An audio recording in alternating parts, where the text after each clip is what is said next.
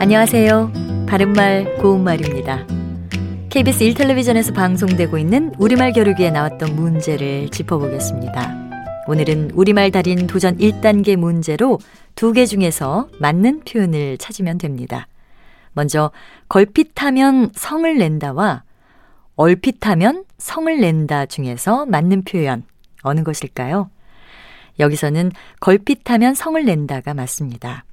부사 걸핏하면은 조금이라도 일이 있기만 하면 곧이라는 뜻으로 그들은 걸핏하면 그녀를 찾아와서 성가시게 굴었다. 이렇게 쓸 수 있습니다. 걸핏하면과 같은 뜻의 부사로 제꺽하면이 있고요. 또 툭하면은 조금이라도 일이 있기만 하면 버릇처럼 곧이라는 뜻으로 걸핏하면과 비슷한 의미를 갖고 있습니다. 다음으로 딴 눈을 팔다와 헛눈을 팔다 중에 어느 것이 맞는 표현일까요? 이 경우에는 딴 눈을 팔다가 맞습니다. 딴 눈은 보아야 할 때를 보지 않고 다른 데를 보는 눈이란 뜻으로 한 눈과 비슷한 표현입니다. 반면에 헛눈은 딴 눈의 비표준어입니다.